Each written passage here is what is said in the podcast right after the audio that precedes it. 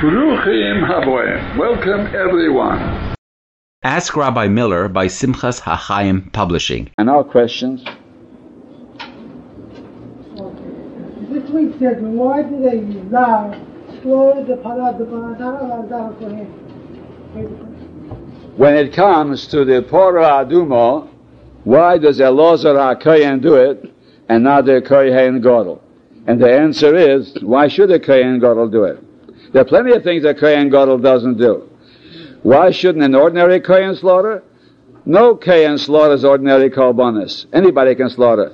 And this is because a Porah Adum is more important than an ordinary thing, and therefore you have a Elazar. But it's not important enough for a Kohen Gadol. What the Zar slaughtered parad, and Rashi said that the Zar, uh, not a Kohen would parad, and uh, uh, Elazar was just one. All right? Because Azar slaughters all the korbanos. It was done in, all the korbanos are slaughtered by Azar. All korbanos, sure. Doesn't need Kohanim. It says, the shochtu es ben abokor, v'hikrivu b'neyaron akeanis adam. Only from Kabul of Eilach mitzvahs kuna. But Shechita doesn't need a Kohen, and Elazar has to be present because it's a more important kind of a korban. A question. Is the mitzvah of settling in Eretz Yisrael applicable to today? If it is, who is obligated and who is exempt? The mitzvah of settling in Eretz Yisrael, if it's applicable today, is a question in Rishonim. It's a machlekes whether it's such a mitzvah or not. But a mitzvah derabanan, everybody agrees it is. However, this mitzvah derabanan or mitzvah derais even depends on the circumstances. It's permissible to forsake Eretz Yisrael for great purposes. Now, if somebody is in Chutz La'oretz and he feels that he has a better neighbor to bring up his children, or he has a better opportunity to study Torah, whatever it is, it's a mitzvah to be right here. A man asked Rabbi Yisrael Salanter, it was a long time ago. They asked him, should he go to Eretz Yisrael? And Rabbi Yisrael said no. Now, those days, Eretz Yisrael was Kula Kadesh. And still he said no. And listen to the reason. A reason of a Godel. He said, because you won't be able to make a living there. And you'll have to become a Kabbatzin who goes and asks for Nadavis. And you're not able to live that kind of a life. So he told him, go someplace else and make, a, make your own living. So we see as a psak from a Godel that we find certain exemptions for Eretz Yisrael. And therefore, I'm not able to tell you if the exemptions apply to you or to you, but there certainly is such a thing as exemptions. Because why didn't the Chafetz Chaim go? Answer is, he was needed. So if somebody is needed, that already another exemption. So you see, there are exemptions. Question What happiness is there for the patient who leaves the physician's office with bad news? Who said that happiness in this world will last forever? That's number one. But that person had his opportunity. You'll say, what happiness is for the man in the cemetery? The answer is, up till the cemetery he should have enjoyed happiness. Who told him to wait? Now, the truth is there is happiness because a man who leaves a doctor's office with bad news is better than a man who's in the funeral parlor. So if anybody feels discouraged, let him walk by a cemetery and he'll come home happy. A cemetery makes everybody happy because you're better off. So it means there are people worse than you. Rabbi Akiva, when he was just married, and his mother, his wife's father had disowned her. They had no place to be, so they slept in the stable on hay. In the morning, he was picking the hay out of his collar's hair. So he told her, he said, don't worry, he said, someday I'll make you a golden crown. That's the way to talk to your wife, by the way. he said, I'll, someday I'll buy you a golden crown. Just then there was a knock on the stable door, and the beggar said, Could you lend me some hay? I don't even have any hay home. So the Kiva said to his wife, You see, there are some people don't even have hay. So you see, there's always somebody beneath you. And one of the forms of being happy is to look at those who are less fortunate. So if somebody ever is in a depression, I would suggest visit, visit what used to be called the Jewish Chronic Disease Hospital. Downstairs, there's a big ward of people who can't walk, can't move, can't talk, some of them, can't feed themselves. And spend an hour walking around there, feeding some of them. You'll come out so cheerful that it's better than going to a place of fun. Of course, you'll say this as a cynical way to do things, but that's how it is. Or, I once said this here go upstairs in any hospital and go into a room where there's a man patient who has trouble passing water and watch how the nurse or the physician is trying to screw a rubber tube into him to let him urinate and see what pleasant sensations that causes.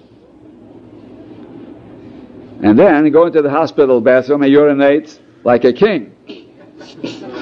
ah, what blessed luxury that is. Now you know what happiness is?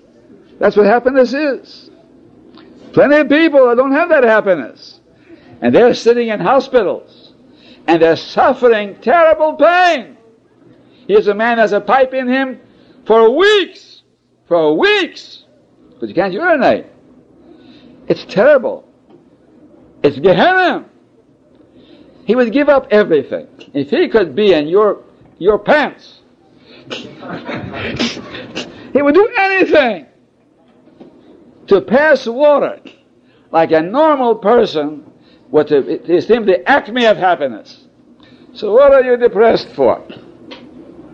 There's so much that we can learn from unfortunate. So many people beneath us. Whenever you see somebody who has one arm or one leg, a man who is blind, just think, how, what would he give to be in your place? And therefore, as I said before, whenever you're down and out, go by the cemetery and you find people worse off than you are. This gentleman. Uh, Rob mentioned before a quotation which we told she was based on the Nidra Adam Elohisanik Hashem. Now, of course, there's another saying also, Adam La'amal Yulad. And this, so it seems like a contradiction. Adam La'amal Yulad. So the Svarim tell us that it's Amela Shel Torah. But if someone interrupts the Torah and wants to be happy with these natural things and say, "My Manoy Elon Zeh, or the Gemara it's So I'll explain the, I, I'll, I'll tell them the question. We learned that a man was created for happiness. So this gentleman properly asks, as a sentence, Odom le'omol yulod, a man was created for toil, a man is created for some suffering. To make it short, I'm telescoping his question. He asked it well, but I'm making it short. Now, when we said that a man was created for happiness, it doesn't mean that his goal is happiness in this world. It's lehisaneg al Hashem to be happy in the world to come. In this world, there cannot be perfect happiness. That was explained already. In this world, there has to be some omol. There has to be some unhappiness in this world. That's part of our being here. We have to suffer a little bit. But it's not necessary to add to our proscribed amount, prescribed amount of omol. When people complain, when people refuse to recognize their good fortune, so they're taking what really is hatzlacha and simcha, and they're moving it over into the realm of omol. Here's a man who is complaining about children. Ayah says, Odam lomol yulad. But suppose somebody would come to him and say, look, I'd like to buy one of your little boys. that little boy was just now breaking everything in the house. And his mother and father going crazy. And now comes a gentleman, and he, he needs a boy. His wife doesn't have anything. So he comes, he says, I see you have a little boy, a nice little boy there, he said, and I happen to have money, so how much would you want? Want a thousand dollars, ten thousand, fifty thousand, a hundred thousand, a million? A Jewish parent would tell him to get out of the house. So you see that you're happy, you're a million dollars happy, with all the pranks and the trouble that mischief is causing you. So therefore, it's happiness. Here's a man who's married. And so, he's sometimes biting the rug because of his wife.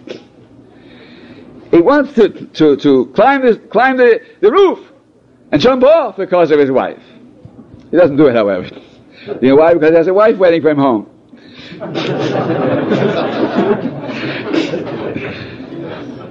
and so, if we would not be nirgonim, nirgonim means people who complain, there is some omol in life. But when people would be happy, as it's possible to be happy, they'll be amazed how much that omol would shrink to a place that is almost unrecognizable. And that's one of the ordeals of that omol. One of the ordeals of omol is, is it going to make you look at the world with it pessimistic outlook? Will you say the whole world is topsy-turvy because of that? Or will you take it in stride and be happy despite it? And that's passing the test of the omol successfully. So again, to, be, to sum up, there is some omol, there is some suffering in the world, but not as much as mankind makes it. Cantor Gelb. Uh, Rabbi, where is the, my son asked, where is the Chazal, Michi Yesh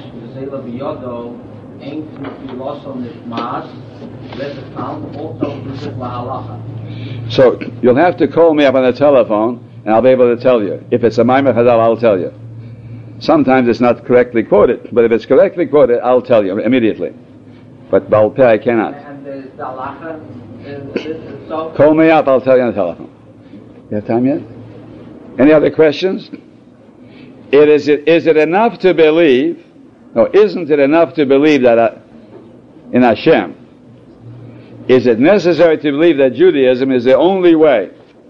And the answer is, it is necessary. It's very necessary. Because when we belong to the nation that received the Torah, then we are given opportunities that no one else has. So you could ask the same question as follows. Is it enough to pull a wagon? Isn't it enough for a man to pull a wagon like a horse? Why should he attempt to sit in an office and do work? Answer is, if you're created with different capabilities, then it's a, a shame that you should be doing the work of a horse. The nations of the world were not given the benefit of a Torah. So they believe in Hashem, it's good for them. But we are children of that great people, so therefore it's our duty to utilize the Torah to see more than anyone else sees. Any questions?